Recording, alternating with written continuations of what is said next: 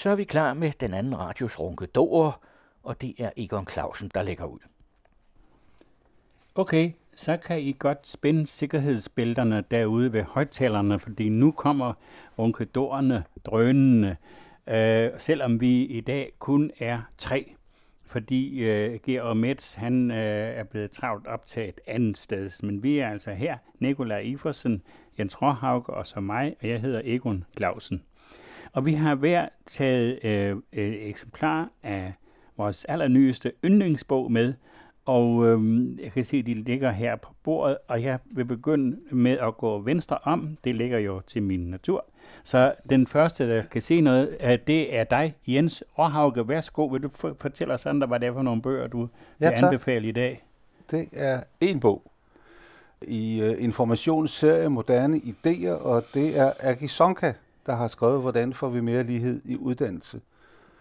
Information har taget øh, op både med format og også med vinkling og sådan noget. Den idé, som øh, tænkepauserne fra Aarhus Universitet har øh, introduceret på det danske marked, det er jo godt til moderne mennesker, fordi man kan nå at læse sådan en, inden man falder i søvn, fordi den kun er på 70-75 sider.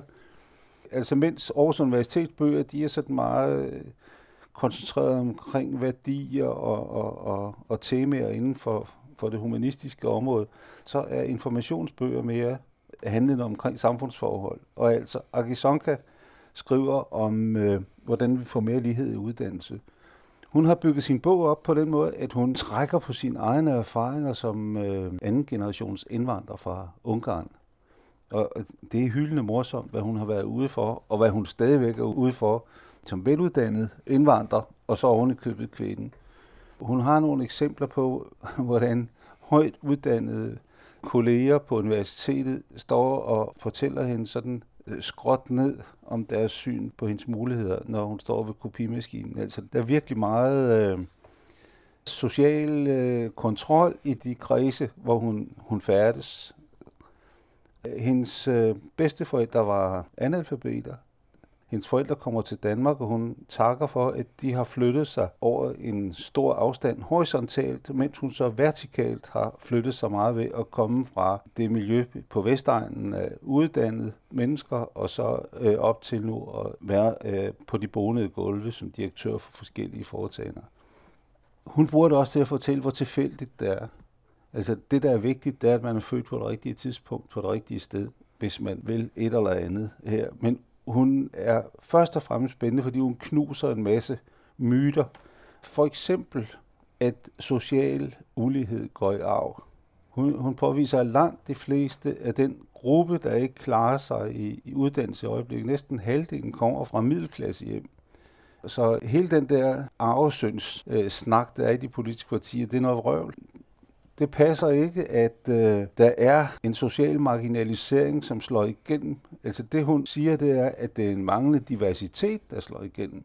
Hvad vil det sige? Og det vil sige, at øh, mangfoldigheden i det enkelte uddannelsessystem og i de enkelte institutioner er, er for ringe. Og det vil sige, at det er en mangfoldighed også i retning af, hvad man stræber efter. Hun fortæller jo blandt andet, at ønsket om en højere uddannelse for alle, den fører til et uddannelsesnopperi, som tømmer samfundet for håndværkere. Ja. Hun fortæller blandt andet om, at hvis man er sammen med nogen, der øh, er klogere end en selv, har en højere IQ, så bliver ens egen IQ løftet. Men IQ er jo et dynamisk begreb, som blandt andet øh, trænes i velstående hjem ved, at man taler sammen med middagsbordet. Man argument, lærer at argumentere. Og hun siger jo selv, at det var det største problem for hende, da hun kom på universitetet, det var, at de argumenterede, og hun kom fra et arbejderhjem på Vestegnen, hvor man fortalte, hvad der skulle gøres. Og, og i øvrigt, så ville øh, faren, som var træt, han ville helst have, der var forholdsvis stille ved bordet. Ikke? Og den uddannede klasses måde at behandle deres børn på ved at udfordre dem, den er med til at hæve deres IQ øh, mens øh, de øh, mennesker, som er meget konkret operationelle i deres samtaler, de nedsætter IQ'en. Men når de her børn kommer sammen, så, så til sammen bliver øh, IQ'en hævet, hvis der er den diversitet. Og der snakker hun så om, hvad skal der gøres? Og det hun øh, bruger sine egne erfaringer til, det er at sige, at det der skal gøres, det er selvfølgelig, at man skal prøve i institutionerne at bruge de værdier, man kender fra de hjem, der stimulerer børnene til at være interesseret i at lære noget. Det skal man bruge, og det er samtalen, og det er argumentationen. Er det dig, eller er det hende, der siger, at det er tilfældet, der bestemmer? Det er hende, der siger, at det er et tilfælde. Hun siger, at det er væsentligt at være født på det rigtige tidspunkt på det rigtige sted. Og er de rigtige mennesker, ikke? Jo, jo, Jamen, jeg i den troede, rigtige kontekst. jeg troede faktisk, at vi har indrettet, eller en stor del af argumentationen for den måde, vi har indrettet det her samfund, det er netop at reducere tilfældets betydning. Sådan at Ja, ja. det bliver sådan, hvis du har øh, evnerne, begævelserne og energien til det, så kan du bevæge dig øh, stort set hvorhen du vil i det her Ja. samfund. Op i systemet eller ud og så videre. Mm. Og det, er det, løgn. hvad? det er jo løgn. Det ved jeg Men- ikke. Det mener jeg, det, det er der egentlig det, det, det socialdemokratiske det- projekt. Jo, men det er jo en sandhed med modifikationer, ikke? Det vil det altid være, men i det store hele synes jeg, at øh, det i meget høj grad er lykkedes. Det tror jeg på. men Du nu kommer det. Jens her og siger, Men- jeg håber det sandelig også, ja. Men det er der, hun går ind under huden på argumentationen. For eksempel siger at Mette Frederiksens tale til, til Socialdemokratiet om øh, den her sociale arv. Den passer ikke. Så skal det siges, at det med at være født på det rigtige tidspunkt og være på det rigtige sted, og sådan noget, det kobler hun sammen med sin egen situation, hvor hendes forældre flyttede sig fra Ungarn til Danmark. Og hvor hun kom i en, i en situation, hvor hun kunne få uddannelse. Men hvis man går ind og kigger på hendes anbefalinger, så går det jo ud på, at man har det, hun kalder en læringsulighed, i højere grad end en klasseulighed, som er baseret på, hvordan man agere i det enkelte hjem omkring det at have lyst til at lære noget, det at blive udfordret på argumentation, på at have lyst til at hente viden. Og der er det, hun siger, at en af de ting, vi skal gøre, det er for det første at starte allerede i vuggestuen med at opdrage til øh, samtalen, til argumentationen og til at stimulere nysgerrigheden. Men man skal også føre det hjem. Hun siger, at det er jo underligt, at man laver nogle programmer for at lære forældre om sukkerpolitik og gulerødder og sådan noget, men ikke om, hvordan deres børn lærer noget. Og der er det, hun siger, der er en, en læringsulighed, som kommer igen i skolen. Der, hvor jeg så synes, hun står af, eller hvor hun ikke siger noget, det er, hvis hun har ret, så må enhver forælder, der flytter sit ressourcestærke barn fra en folkeskole til et andet, de må være med til at nedsætte alle kammeraternes IQ.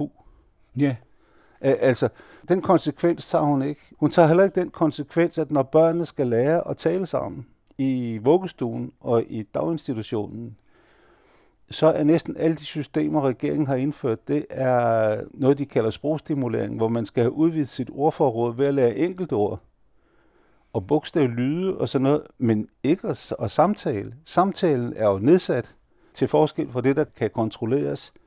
Så på en eller anden måde synes jeg, at hun udstikker nogle spændende pejlemærker, men jeg synes, hun er alt, alt for blid i forhold til den udvikling, der, der foregår. Men den er hun jo også en del af. tak. Det var så din anbefaling af den bog. Jamen, den er så vidunderlig en læsning, fordi de eksempler, der er på, hvordan hun er blevet behandlet af Har du, kolleger, har du et eksempel på, kan du give et eksempel på, hvordan der er blevet talt til hende? Eller? Ja, det kan jeg da godt. For nylig var jeg til en guldbryllupsfest, hvor jeg havde en ældre herre til bords. Han kendte godt til mit job, da han selv havde været i branchen, inden han blev pensioneret, og vi sludrede om det og vores børn, og hvad man ellers taler om. Han spurgte selvfølgelig til mit mærkelige navn, og jeg fortalte historien om, at jeg er født i Danmark og ungarske forældre. På et tidspunkt begyndte min bror her at forklare noget om de mange sange og taler. Jeg blev lidt forvirret, indtil det gik op for mig, at manden var ved at introducere mig, den fremmede, til dansk skik og brug. Han vidste, at jeg var født og opvokset i Danmark, og jeg hele liv igennem har været dansk direktørjob, og jeg er gift med en dansker. Altså så han mig nu som en af de fremmede, og som sådan kunne jeg vel ikke forvente sig kendt til lejlighedssang og taler. Det var sådan set venligt nok ment, og min bror her var på ingen måde ondskabsfuld. Han var bare ualmindelig tonedøv. Og det, det er sådan et tilfældigt eksempel, når man er slået ned i bogen. Altså ved alle lejligheder på arbejde og i privatlivet, hun møder de her folk, som velmenende taler skråt ned til hende, ikke? og så er hun så stærk, så hun reagerer handlingsmæssigt, men rigtig mange af de mennesker, der bliver udsat for det, de reagerer jo på skråt ned ved at tænke skråt op, altså. Ikke? Det, Tak for det. Selv tak. Så er det Nikolaj. Ja, Hvad er det for en bog, du har liggende der? det er en meget spændende bog. Det er en bog om et anarki, der engang var, men det vender jeg lige tilbage til. Aarhus Universitetsforlag, som øh, Jens lige nævnte, som, hvor information nu er begyndt at tage op den der idé med at lave de der små bøger, som koster hvad, øh, 50-100 kroner eller sådan noget lignende. Der er Aarhus Universitetsforlag nu kommet med en helt ny serie, der kom det første bind af 100 Danmarks historier. Og der vil komme 100 bøger med en Danmarks historie i. 100 Danmarks historie, 100 kroner stykket. Det bliver altså lidt af en formue, hvis man skal have dem alle sammen. Nå, denne her allerførste bind, som udkom for få dage siden, er skrevet af historikeren Paul Duedal, og den hedder Gudhjemtid. Og den er fantastisk morsom, og den er sprænglært samtidig, for så vidt også anekdotisk. Så i sagen er den, at øh, i Danmark øh, var der ikke enhedstid. Altså klokken var et i København, og den var noget helt andet i Esbjerg. Det var først ved årsskiftet 1893-94, at vi fik ensartet tid i Danmark. Og det er jo grotesk at tænke sig. Sagen var det, at øh, man, man kunne indrette tiden efter mange forskellige ting. Altså kirkegang indrettede sig efter, hvornår præsten synes, at klokkeren skulle sørge for at ringe med klokken. Og så betød det, så nu går vi i kirke. Og så kiggede man ikke på uret, men nu er det klokken op for kirketårnet, der, der varslede, at nu var det sådan. Og øh, så var der det der med hanen, der gale. Det var jo også et tidssignal. Og sådan var der enormt mange forskellige tidssignaler, men også tidsfastsættelser. Det var faktisk sådan, at der kunne være forskel på tiden i en by til en anden by, som jeg nævnte fra København til Esbjerg, men også meget, meget tættere på hinanden. At tiden var måske en anden i, i Slagelse, end den var øh, i, i København. Og det hænger selvfølgelig sammen med, at solen står jo op på forskellige tid, alt efter hvor man befinder sig på breddegraden. I 1893 blev det så indført det, der hed UTC, universaltid, Universal Time Coordinated, og det var noget, man sådan internationalt fandt ud af, at det var egentlig ville være meget praktisk nu her, hvor, hvor man skulle rejse mellem landene og sådan noget, at man så havde den samme tid at regne efter. Og det der UTC, det var lige med GMT, som hedder Greenwich Meridian Time. Altså den længdegrad, der går ned igennem forstaden til London, der hedder Greenwich, Greenwich-tid. Og UTC, den kunne så være UTC plus 1, plus 2, og så videre, og så videre. Og i Danmark var det jo UTC plus 1. Altså vi var en time foran Greenwich-tid. Vi ved jo alle sammen, at hvis vi flyver til London, så vinder vi en time. Men før man fik det der, så var det faktisk sådan, at øh, telegrafstationen i København, de fastsatte en tid. Men telegrafstationen i Viborg for eksempel, den havde også sin tid. Og det betød, at når telegrafstationen i København sendte et telegram til Viborg, præcis kl. 12, så øh, var det i Viborg cirka kl. 11.48. Øh, på den måde var der rundt omkring et stort virvar. Der var en telegraftid, der var en posttid, der var en togtid, der var færgetid og kirketid osv. osv. Og malketid og sådan noget. Og malketiden var ikke den samme på Sjælland, som den var over i Jylland. Naturligvis, fordi øh, køerne skulle først vågne derovre i Jylland, før man kunne begynde at malke dem. Det helt groteske er, at da man havde årsskiftet 1893-94, det fejrede man også dengang med, med fyrværkeri og raketter og den slags ting der. Men det blev faktisk fejret tre gange i København. Fordi der var dem, der sagde, okay, så må vi jo nok heller lige indrette uret før årsskiftet. Sådan så vi har det rigtige tid. Så fejrer de nytår på det tidspunkt. Så er det dem, der holder, holder fast i, nej, nej, nu holder vi fast i den tid, vi har haft hele tiden. Så fejrer de nytår på det tidspunkt. Så, så er det dem, der først retter uret efter årsskiftet, det gamle årsskiftet. Og så fejrer de nytår. Og det vil sige, at i, i alt bliver det så fejret nytår over cirka en halv times tid, i et spand på en halv times tid. Ja, det lyder jo vanvittigt, men, altså, men, men sådan var det. Der er også det der med selve kalenderen, der skiftede. Det nævner han også lige, og det er jo også i sig selv en meget sjov historie. Ikke? At man skiftede fra det, der hed den julianske kalender, til den gregorianske. Og det var jo den gregorianske, det er jo den, vi regner med i dag. Det var den, som øh, Pave Gregor, nummer et eller andet, som jeg ikke kan huske, han øh, indførte, fordi nu skulle der være orden i, i, i kalenderen i, i, al, i, i hele den katolske verden. Og det var jo den universelle kirke, så, så det var meget naturligt. Springet fra den julianske til den gregorianske kalender fandt sted i Danmark den 18. februar år 1700. Og det vil sige, at den 18. februar var nu ikke længere den 18. februar, det var faktisk den 1. marts, fordi der kom et spring på 11 dage. Men i England, der flyttede man ikke kalenderen. Det gjorde man først 52 år senere. Så det vil sige, at der var totalt kaos, når man rejste fra Danmark til England og vice versa. Og for det ikke skal være løgn, i Sverige, der skiftede man den først i 1753 over til den gregorianske kalender. Det må have været morsomt, når, når, når sildefiskerne der, de kom fra København og skulle øh, over til Skanør, eller hvor de er taget hen med deres fisk. Hvor? Nå, er sådan dato? Nå, var det sådan, ikke? Total anarki. Et kalenderskib, vi jo så alle sammen kender, det, øh, eller mange kender i hvert fald, det er i Rusland, der skiftede man først over til den gregorianske kalender i 1918. Det er jo derfor, man nogle gange taler om oktoberrevolutionen, og nogle gange taler man om novemberrevolutionen, alt efter hvilken kalender man regner efter. Og øh, naturligvis, når vi er over på de, øh, de længdegrader der, øh, som måtte også blive anderledes i Kina, de skiftede først i 1949. Men øh, i dag, så er det så forfærdeligt kedsommeligt, for nu regner vi alle sammen med den samme kalender, og sørger også med den samme tid, altså bortset fra, at når vi skifter tidszone, og dem er der jo så 24 af, så ser det anderledes ud. Nu kan jeg høre, at øh, uanset hvor meget man øh, regner med tid og alt muligt, så vil tiden nu piske regnen ned lige her, hvor vi sidder. Og jeg kan i hvert fald høre det meget tydeligt. Mm-hmm. Ja, Egon, det er, hvad jeg har at sige om den her Paul Dudel Gudhjem 100 kroner. Den er pengene værd. Det er simpelthen det er ren og skær underholdning, samtidig med, at man bliver klogere. Tak skal du have. De, de eneste, der ikke rigtig har øh, bemærket det, det er vel køerne, der skal malkes. Jo, det har nemlig vist, at de indretter sig faktisk efter sommertid. Ja, det kan du bare se. Ja, de kan nemlig godt finde ud af det. Ja. Det er ikke alle mennesker, der kan hitte ud af det her sommertid. du sagde, den var meget uh, vel illustreret. Altså. Ja, det er den. Kan du give sådan et eksempel på ja, det... noget overraskende? Ja, han skriver her til et billede, som uh, den uh, flamske maler Peter Breuchel har malet. Spiltid skriver han, med uret fulgte tidsdisciplin og normer for godt tidsforbrug. Den flamske maler Peter Breuchel maleri med den rammende titel Pisser på månen er malet for netop at illustrere et menneske 1558. Nu kan det være nok med alt det der. Og det er faktisk et billede af en mand, der pisser på månen. Og for, for nu at sige det så godt jeg kan sige det på det var, ikke pisse altid tegen de man. Det skulle være noget.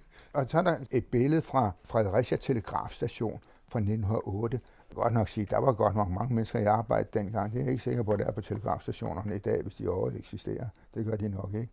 Så nævner han jo også den store uh, urmagerfamilie, der hed Jørgensen.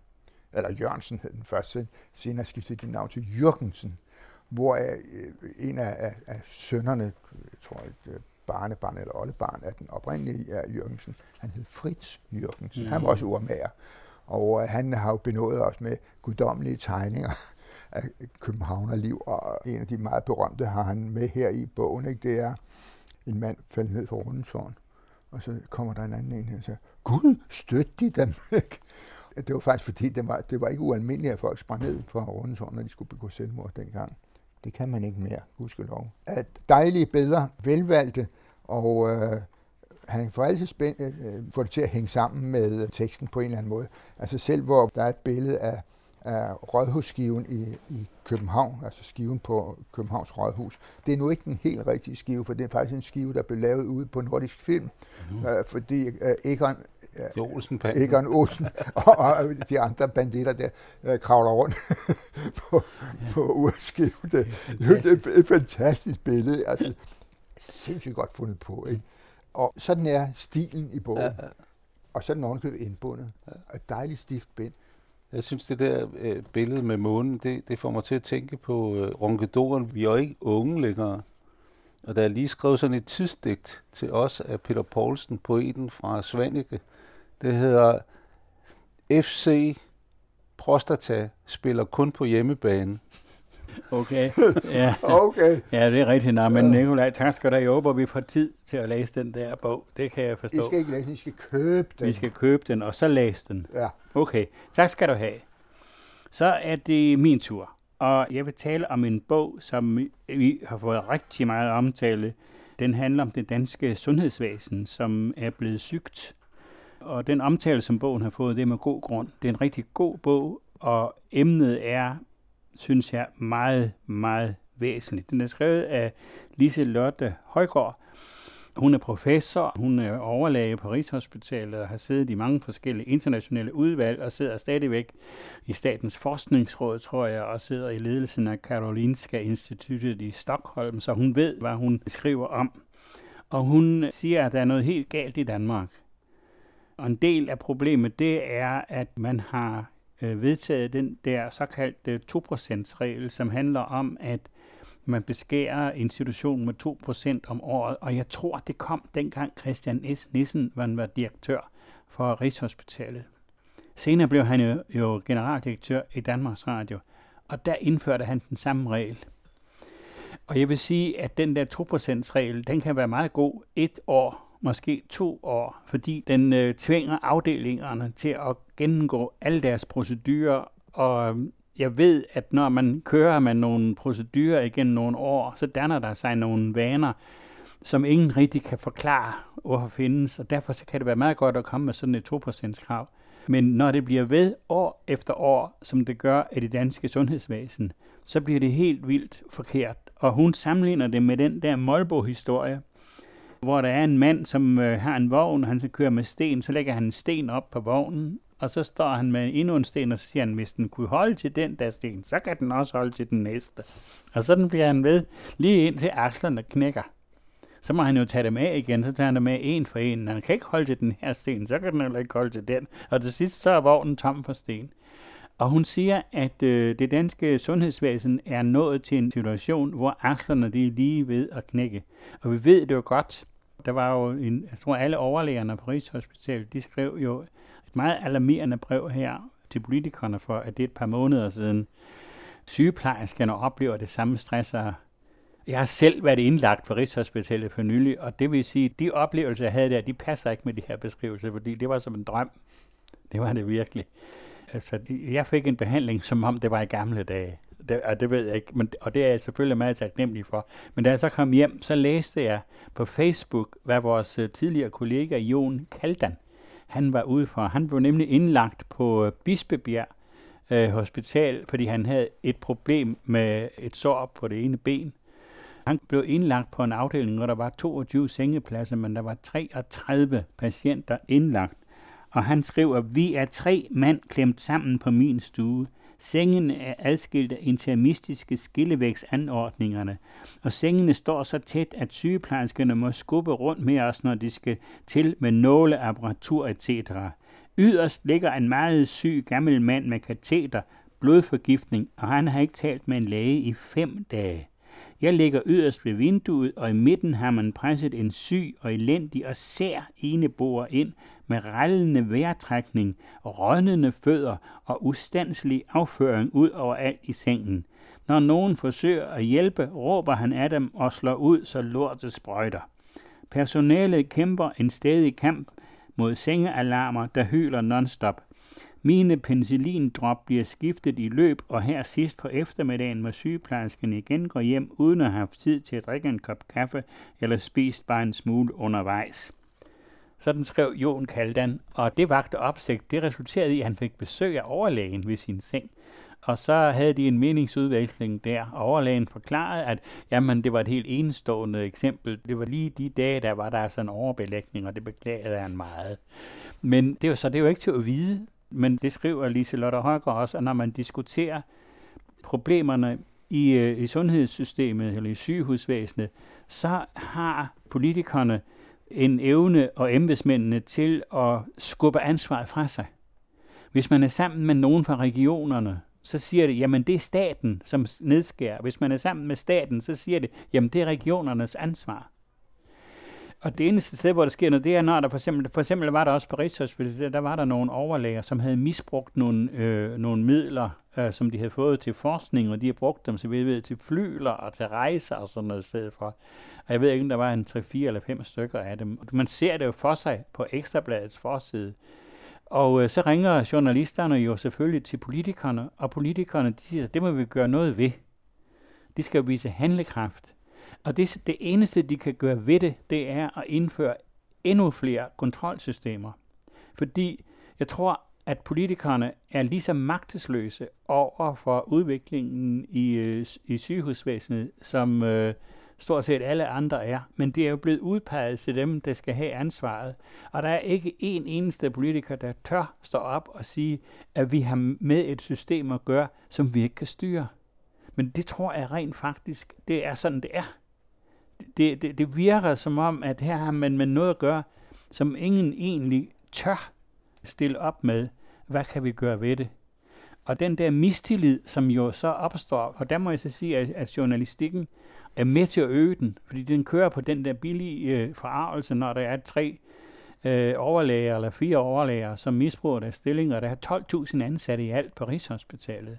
Men to eller tre eller fem, de kan ødelægge det, og så kommer politikerne og siger, at vi skal simpelthen, der må ikke, det må ikke ske igen, vi skal have orden i det her system. Og der citerer hun så en kollega, som har fortalt hende, hvordan det er, han har været ude at rejse, og så skriver han, hjemkommet fra en tjenesterejse skal der laves et regnskab over private udlæg i forbindelse med rejsen. Proceduren indbefatter, at alle bilag nummereres og indscannes i en enkelt pdf, da systemet ikke kan håndtere flere vedhæftede filer. Denne pdf vedhæftet en omfangsrig online formular på intranettet sammen med pdf med dokumentation for mødet. I formularen angives alle rejseoplysninger samt summen af udlæg omregnet i danske kroner. Da formularen ikke kan downloades eller gemmes, så skal alt indkastes i én session, og opstår der fejl undervejs, så må man begynde forfra. Formularen sendes til en lokal godkender, og derefter til rejsekontoret. Hvis øh, regnskabet ikke umiddelbart kan godkendes, så skal man tilføje manglende oplysninger, og godkendelsesproceduren gentages så. Når udlæg er udbetalt, det skal man selv holde øje med, skal originalbilag sendes til regnskabsafdelingen.